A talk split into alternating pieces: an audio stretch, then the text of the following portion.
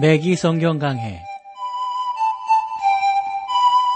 Thru the Bible 제공으로 창세기부터 요한계시록까지 강해한 매기 목사님의 강해 설교를 보내드리는 매기 성경 강해 오늘도 목동제일교회 김성근 목사님께서 말씀을 전해주시겠습니다.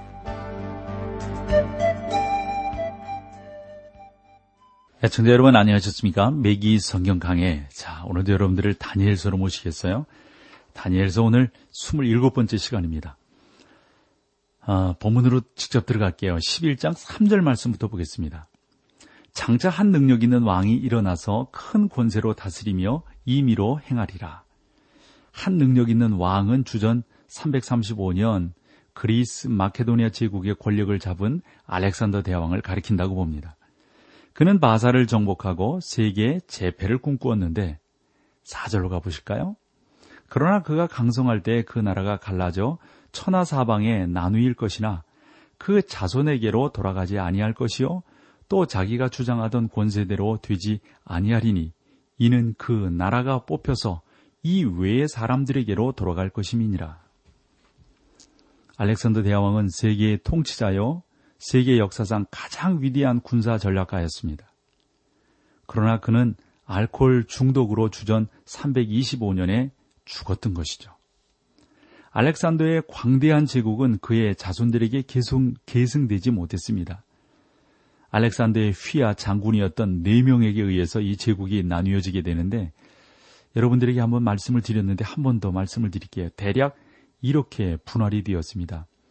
카산더는 마게도니아를 어, 리시마쿠스는 소아시아 그러니까 오늘날의 터키 지역을 그리고 또한 어, 셀레우코스 니카르도는 시리아와 중동의 나머지 부분을 그리고 플레토미는 아, 애굽을 각각 차지했습니다. 이렇게 4등분 되었죠. 그러나 이 네 왕가는 모두 내분에 빠져서 따라서 로마 제국이 동진해 왔을 때 모두 멸망하고 맙니다. 5절로 가볼까요? 남방의 왕은 강할 것이나 그 군들 중에 하나는 그보다 강하여 권세를 떨치리니 그 권세가 심히 클 것이요.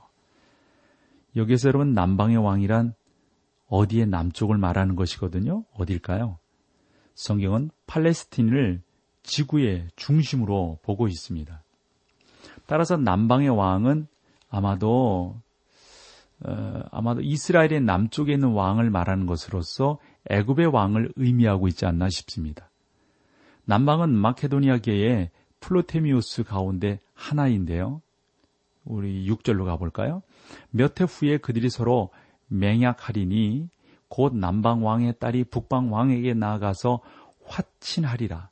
그러나 이 공주의 심이 쇠하고 그 왕은 서지도 못하며 권세가 없어질 뿐 아니라 이 공주와 그를 데리고 온 자와 그를 낳은 자와 그때 도와주었던 자가 다 버림을 당하리라. 여기서 북방 왕이란 셀레우코스 왕가를 가리킨다고 봅니다. 그래서 본절은 주전 약 250년경에 있었던 사건에 대해서 말해주고 있다고 보는데 역사가들은 세밀한 부분에 있어서 약간씩 차이를 보이고 있습니다만 궁정에서 일어난 사건들에 대해서는 똑같이 기록을 하고 있습니다. 그들은 성취된 예언과 정확하게 일치를 합니다. 성취시킨 것이었습니다. 애굽의 프톨레미 어, 필라델푸스는 서로 다투는 두 가문 사이에 동맹을 맺기 위하여 자기 딸이 있었거든요. 베네, 어, 베레니체라고 하는 딸이 있는데 이 딸을 시리아의 안디오코스 데오스와 결혼을 시키게 됩니다. 안디오코스를 라오디스와 결혼했다가 이혼한 상태에 다시금 안디오코스 데오스와 결혼을 시키게 되는 거죠. 그로부터 2년 후에 푸톨렘이 어, 필라델푸스가 죽자 안디오코스는 데오스 안디오코스 데오스는 어, 벨레니체를 그녀의 아들과 함께 내쫓고 첫 번째 아내인 라오디스와 재결합을 하게 됩니다. 그러면서 이번에는 그녀가 안디오코스 데우스를 독살하고 베네니체와 그녀의 아들에 대한 사형을 명령을 하게 되죠.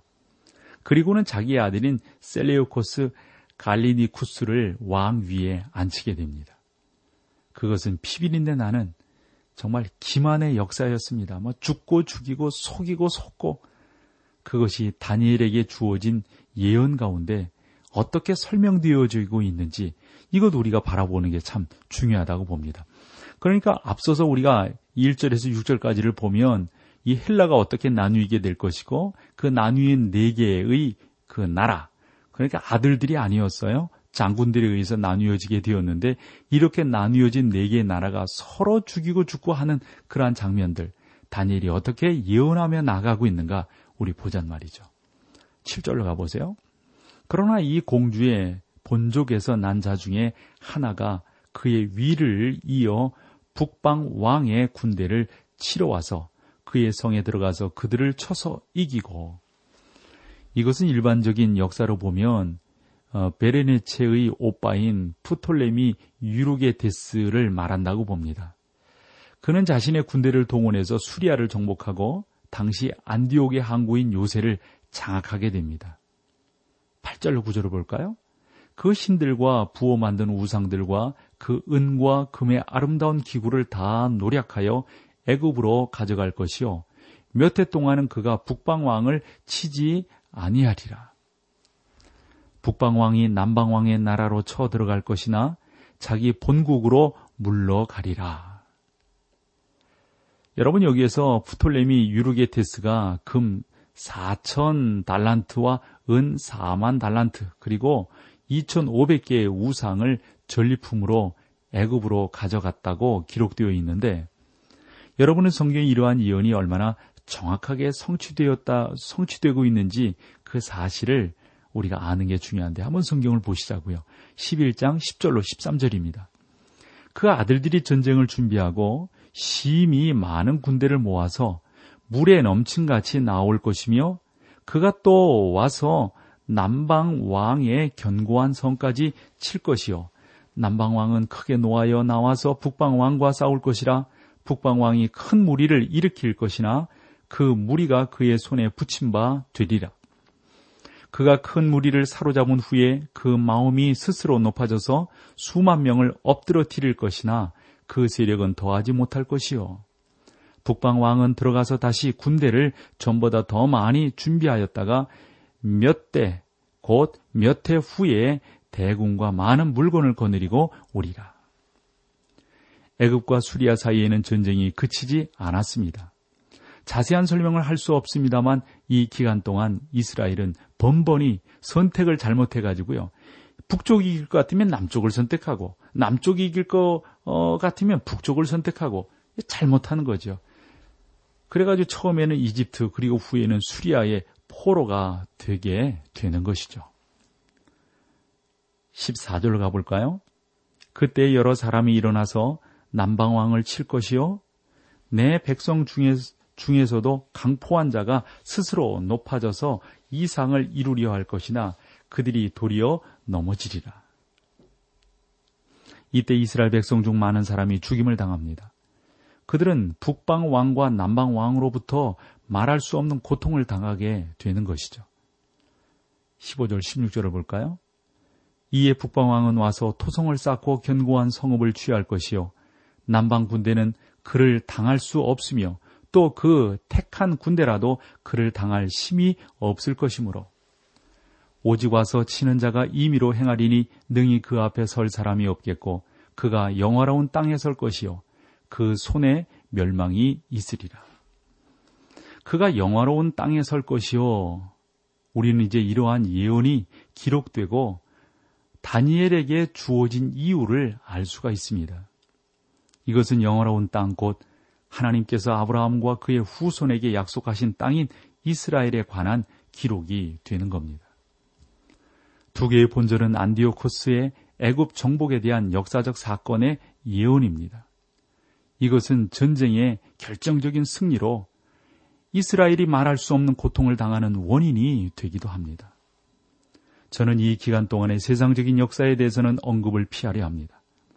만약에 여러분이 좀 더 자세히 알기를 원하신다면 이런 일반적인 역사들이 있거든요. 세계사 같은 경우 또 뭐 백과사전이라든가 뭐 그다음에 어 성경의 역사를 말하고 있는 뭐 구약사라든가 신구약 중간사라든가 뭐 이런 어떤 책들을 보시면 여러분들의 목사님들에게 또 좀 목사님들이 어려우시면 우리 부교육자들에게 상의하시면 아마 그러한 책들을 아마 빌려서 보실 수 있으리라고 봅니다. 그런 책들을 보시면 훨씬 더 성경의 아, 그 기본적인 것들에 대해서 잘 이해할 수 있으리라 이렇게 생각을 합니다.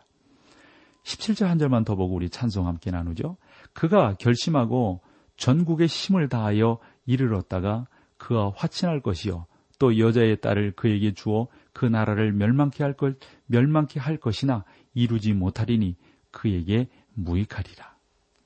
이것은 안티오코스 대제가 애굽과 조약을 맺고 프톨레미 에피파네스에게 자기의 딸 클레오파트라를 정략 결혼시킨 주전 198년 아니면 195년경에 일어났던 일입니다. 자, 우리 찬송 함께하고 계속해서 말씀을 나누겠습니다.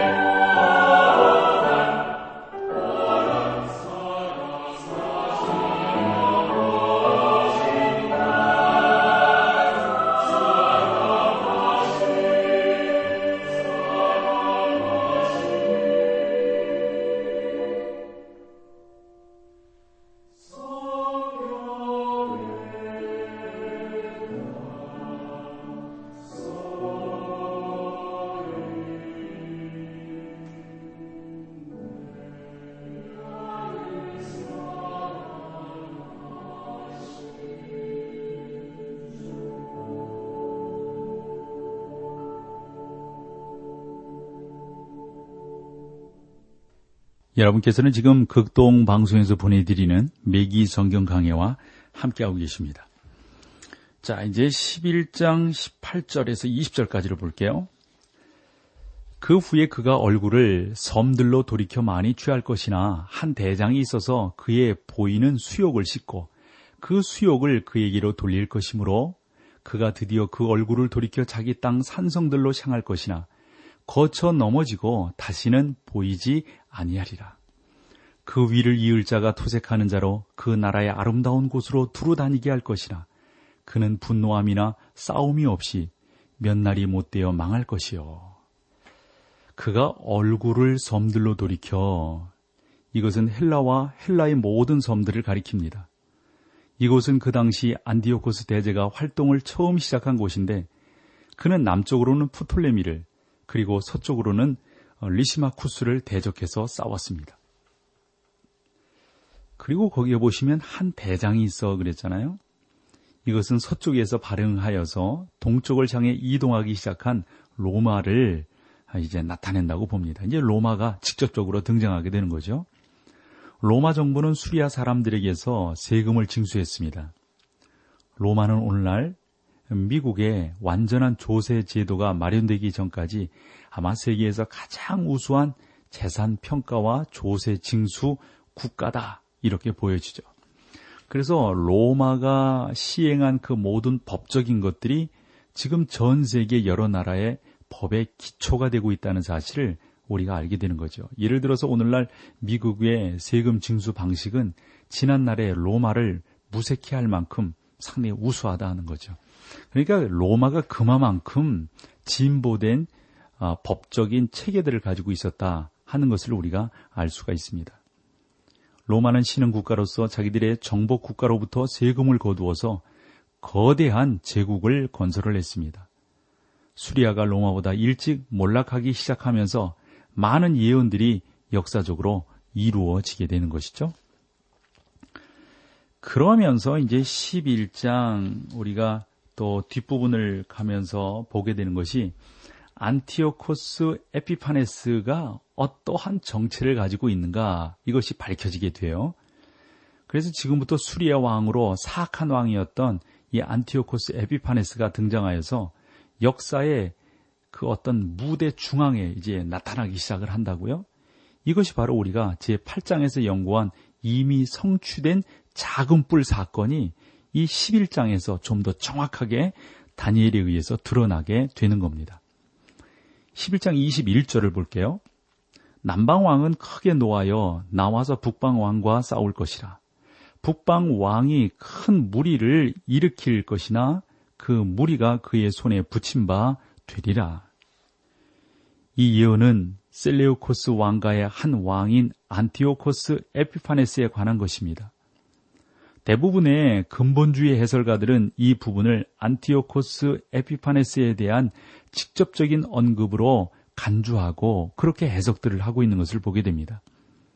그래서 이 예언은 마치 한 켤레의 장갑처럼 안티오코스 에피파네스의 역사와 일치하게 되는 거죠.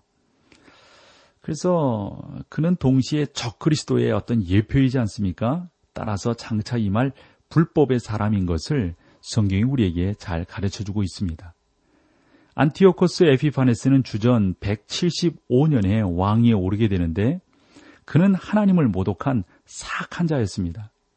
그는 평화에 대한 꿈을 품고 왕위에 오르게 되죠. 적 그리스도 역시 그것과 똑같은 방식으로 권세를 잡지 않습니까? 그는 3년 반 동안에 평화기와 함께 대환란을 가져오게 됩니다. 따라서 세상 사람들은 자기들이 싫지 않은 대환란기로 들어가고 있음에도 불구하고 마치 천연왕국이 시작되고 있는 것으로 착각하는 경우가 있단 말이죠. 안티오코스 이 에피파네스는 그런 면에서 보면 거짓말쟁이요 아첨하는 자였어요. 그러므로 우리 매기 성경 강의를 애청하시는 우리 사랑하는 애청자 여러분, 이러한 사람들을 우리가 조심을 해야 합니다. 우리는 사역 중에도 이러한 사람들을 발견하게 되죠. 그들은 다른 어떤 것보다도 교회의 피해를 가져다 줍니다. 우리는 자신들의 이익을 위해 다른 사람들을 칭찬하고 속이는 사람들을 경계해야 합니다. 우리에게는 강단에 서서 진실을 말할 수 있는 정직하고 탐대한 사람이 필요합니다. 그런 목회자가 필요하고 그런 장로님이 그러한 권사님이 그러한 집사님들이 그러한 구역 사역자들이 우리에겐 필요합니다. 그런데 안타깝게도 그러한 사람들의 숫자가 너무 희박해져 가고 있다는 사실입니다. 그러나 아직까지 우리 한국 교회에는 희망이 있어요. 사랑하는 여러분들이 하나님 앞에 더 돈독히 쓰고 사람들을 살리는 것이 하나님이 나를 이 땅에 머물게 하는 가장 중요한 목적이라고 하는 사실. 하나님이 나를 이 땅에 왜 머물게 하시겠어요? 다른 사람들을 축복하고 다른 사람들을 세우기 위해서 나를 주께서 부르셔서 큰 은혜를 주시고 성령으로 감화 감동하시는 거거든요. 하나님께서 아직도 그러한 사람들을 많이 남겨두셨다는 것에 저는 감사합니다. 22절로 24절까지를 볼까요? 넘치는 물 같은 군대가 그에게 넘침을 입어 패할 것이요. 동맹한 왕도 그렇게 될 것이며 그와 약조한 후에는 그는 거짓말을 행하여 올라올 것이라. 적은 백성을 거느리고 강하게 될 것이며 그가 평안할 때 그 도의 가장 기름진 곳에 들어와서 그 열조와 열조의 조상이 행하지 못한 것을 행할 것이요. 그는 노력하며 탈취할 재물을 무리에게 흩어주며 모략을 베풀어 얼마 동안 산성들을 칠 것인데 때가 이르기까지 그리하리라. 여러분 그 22절에서 동맹한 왕 그랬는데요. 아, 이것은 그 당시 권력을 잡은 안티오코스의 사악한 계력에 의해서 쫓겨나서 살해당한 대제사장 아, 오니아스 3세를 어, 나타내고 있다고 일반적으로 봅니다. 25절로 28절을 볼까요? 그가 그 힘을 떨치며 용맹을 발하여 큰 군대를 거느리고 남방왕을 칠 것이요. 남방왕도 힘이 크고 강한 군대를 거느리고 맞아 싸울 것이나 능히 당하지 못하리니 이는 그들이 모략을 베풀어 그를 시민이라. 자기의 진미를 먹는 자가 그를 멸하리니 그 군대가 흩어질 것이요. 많은 자가 엎드려져 죽으리라. 이 두 왕이 마음에 서로 해하고자 하여 한 어, 밥상에 앉았을 때에 거짓말을 할 것이라. 일이 형통하지 못하리니 이는 작정된 기한에 미쳐서 그 일이 끝날 것임이니라. 북방왕은 많은 재물을 가지고 본국으로 돌아가리니 그는 마음으로 거룩한 언약을 거스리며 임의로 행하고 본토로 돌아갈 것이며 이 본문은 안디오코스가 애굽왕을 침공해 승리하는 장면에 대해서 묘사하고 있는데 안티오코스는 이 전쟁의 승리로 커다란 재물과 특권을 누리게 됩니다. 한 밥상에 앉았을 때 거짓말을 할 것이라 그랬어요. 이것은 안티오코스 에피파네스가 이 엄청난 거짓말쟁이라고 하는 것을 암시해 줍니다. 또한 그 당시 회의석상이 오늘날의 우리 시대와 매우 흡사했다는 사실을 보여주는 것으로서 오늘날도 각국의 대, 뭐 대표들이라든가 뭐 이렇게 음, 뭐그 마주 앉아서 회의들을 하고 그러잖아요. 그렇게 마주 앉아서 어, 이렇게 회의들을 하게 되는데 뭐 조약을 맺고 그러는데 어떤 그 조약이 그냥 휴지 쪽이 되고 마는 경우가 많지 않습니까? 그런 모습을 보여주고 있어요. 11장 29절로 30절을 볼까요? 작정된 기한에 그가 다시 나와서 남방에 이를 것이나 이번이 그 전반만 못하리니 이는 기띔의 배들이 이르러 그를 칠 것임이라. 그가 낙심하고 돌아가며 거룩한 언약을 하나고 임의로 행하며 돌아가서는 거룩한 언약을 배반하는 자를 중히 여길 것이며 안디오코스는 애굽을 또다시 공격했지만 이번에는 기띔의 배라 불리우는 로마의 해군 때문에 성공하지 못하게 됩니다. 그는 이스라엘과의 언약을 어겼지만 우리는 여기에서 일부 유대인들이 자기 동족들을 배반한다는 사실을 우리가 유의해서 보아야 합니다. 돌아가서는 거룩한 언약을 배반한 자를 중히 여길 것이며 이 이제 그렇게 언약들을 배반하는 것들을 우리가 보게 되는 거죠. 31절 볼까요? 군대는 그의 편에 서서 성서 곧 견고한 것을 더럽히며 매일 드리는 제사를 폐하며 멸망케 하는 미운 물건을 세울 것이며 주전 170년 안티오코스가 예루살렘을 침공했을 때 10만 명 이상의 유대인들이 살해되었다는 거예요. 이 요세푸스는 뭐 훨씬 더 많은 사람들을 말을 하지만 우리가 일반적으로 어, 경건주의 역사가들의 그 견해를 보면 한 10만 명 정도 어, 살해되었을 것이다. 여러분 말이 10만 명이죠. 보통 숫자가 아니죠. 안티오코스는 성전에서 매일 드리는 제사를 폐지했고 재단에다가 돼지의 피를 바치고 하나님의 성소에다가 이 주피터 신상을 세워서 예배하게 했습니다. 이것은 멸망케 하는 미운 물건 정말 그거였어요. 우리 주님 예수께서 땅 위에 계실 때 장차 나타나리라고 말씀하신 가증하고 오늘날도 아직 이루어지지 않은 여전히 가증한 일이 아니겠습니까? 이 안티오코스는 성소에다가 이방신 하나님이 가장 그 어, 엄하게 다루시는 우상을 거기다 세웠어요. 그렇게 세웠지만 저 그리스도는 성소에 자신의 상을 세울 것이다 라고 하는 그러한 말씀이 그대로 이루어지고 있는 것이죠. 한 절만 더 보고 오늘 마칠까요? 32절입니다. 그가 또 언약을 배반하고 악행하는 자를 게울로 타락시킬 것이나 오직 자기의 하나님을 아는 백성은 강하여 용맹을 바라리라. 이스라엘 백성 가운데는 가론 유다처럼 배신 행위를 한 자들이 덜어 있었는데 하나님을 알고 신앙적으로 강하며 위대한 일을 행한 자들이 또한 그 중에는 많이 있었다는 겁니다. 그리고 이때 하나님께서는 마카비의 가문을 일으키시잖아요. 그래서 주전 166년 제사장 마타디아 아주 그, 그 마타디아가 무서운 신성모독 행위에 반대해서 반란을 일으키니 마, 마카비 반란이라고요. 그는 망치란 뜻의 마카비 가문에 속한 사람이었거든요. 에, 마타디아 그 사람이 말이죠. 비록 그들이 성경에는 기록되어 있지 않지만 저는 그들이 하나님께서 그 특별한 때를 위해 쓰신 그분의 백성이 아닌가 이런 면에 저는 확신을 한단 말이죠. 자 오늘 여기까지 하고요. 다음 시간에 다시 다니엘서로 여러분들을 모시겠습니다. 함께 해 주셔서 고맙습니다. 매기 성경 강해 지금까지 스루더 바이블 제공으로 창세기부터 요한계시록까지 강해한 매기 목사님의 강해 설교를 목동제일교회 김성근 목사님께서 전해주셨습니다. 이 시간 방송 들으시고 청취 소감을 보내주신 분께는 나침반 출판사에서 신앙서적을 보내드립니다. 청취 소감을 남겨주실 분들은 극동방송 홈페이지에 매기 성경 강해로 들어오셔서 사연을 남겨주시거나 문자로 참여하실 분들은 한 통에 50원의 유료 문자 샵 1069, 샵 1069번으로 보내주시기 바랍니다. 매기 성경 강해 오늘 순서를 마칩니다.